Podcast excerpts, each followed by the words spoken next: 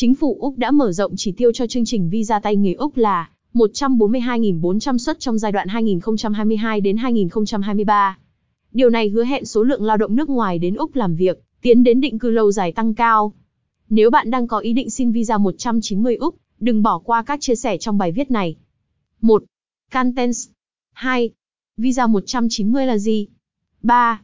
Người giữ visa 190 Úc có quyền lợi gì? 4. Điều kiện xin visa 190 Australia. 5. Quy trình xin visa 190 định cư Úc. 6. Chuẩn bị hồ sơ xin visa 190 Úc trong năm 2023.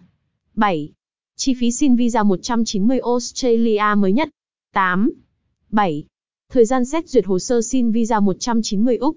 9. Người định cư ở Úc với visa 190 có nghĩa vụ gì? 10. Giải đáp những thắc mắc thường thấy của khách hàng khi xin visa 190 Úc.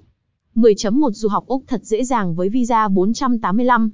10.2 Visa 476 Úc tăng cơ hội thành công với ngành kỹ thuật,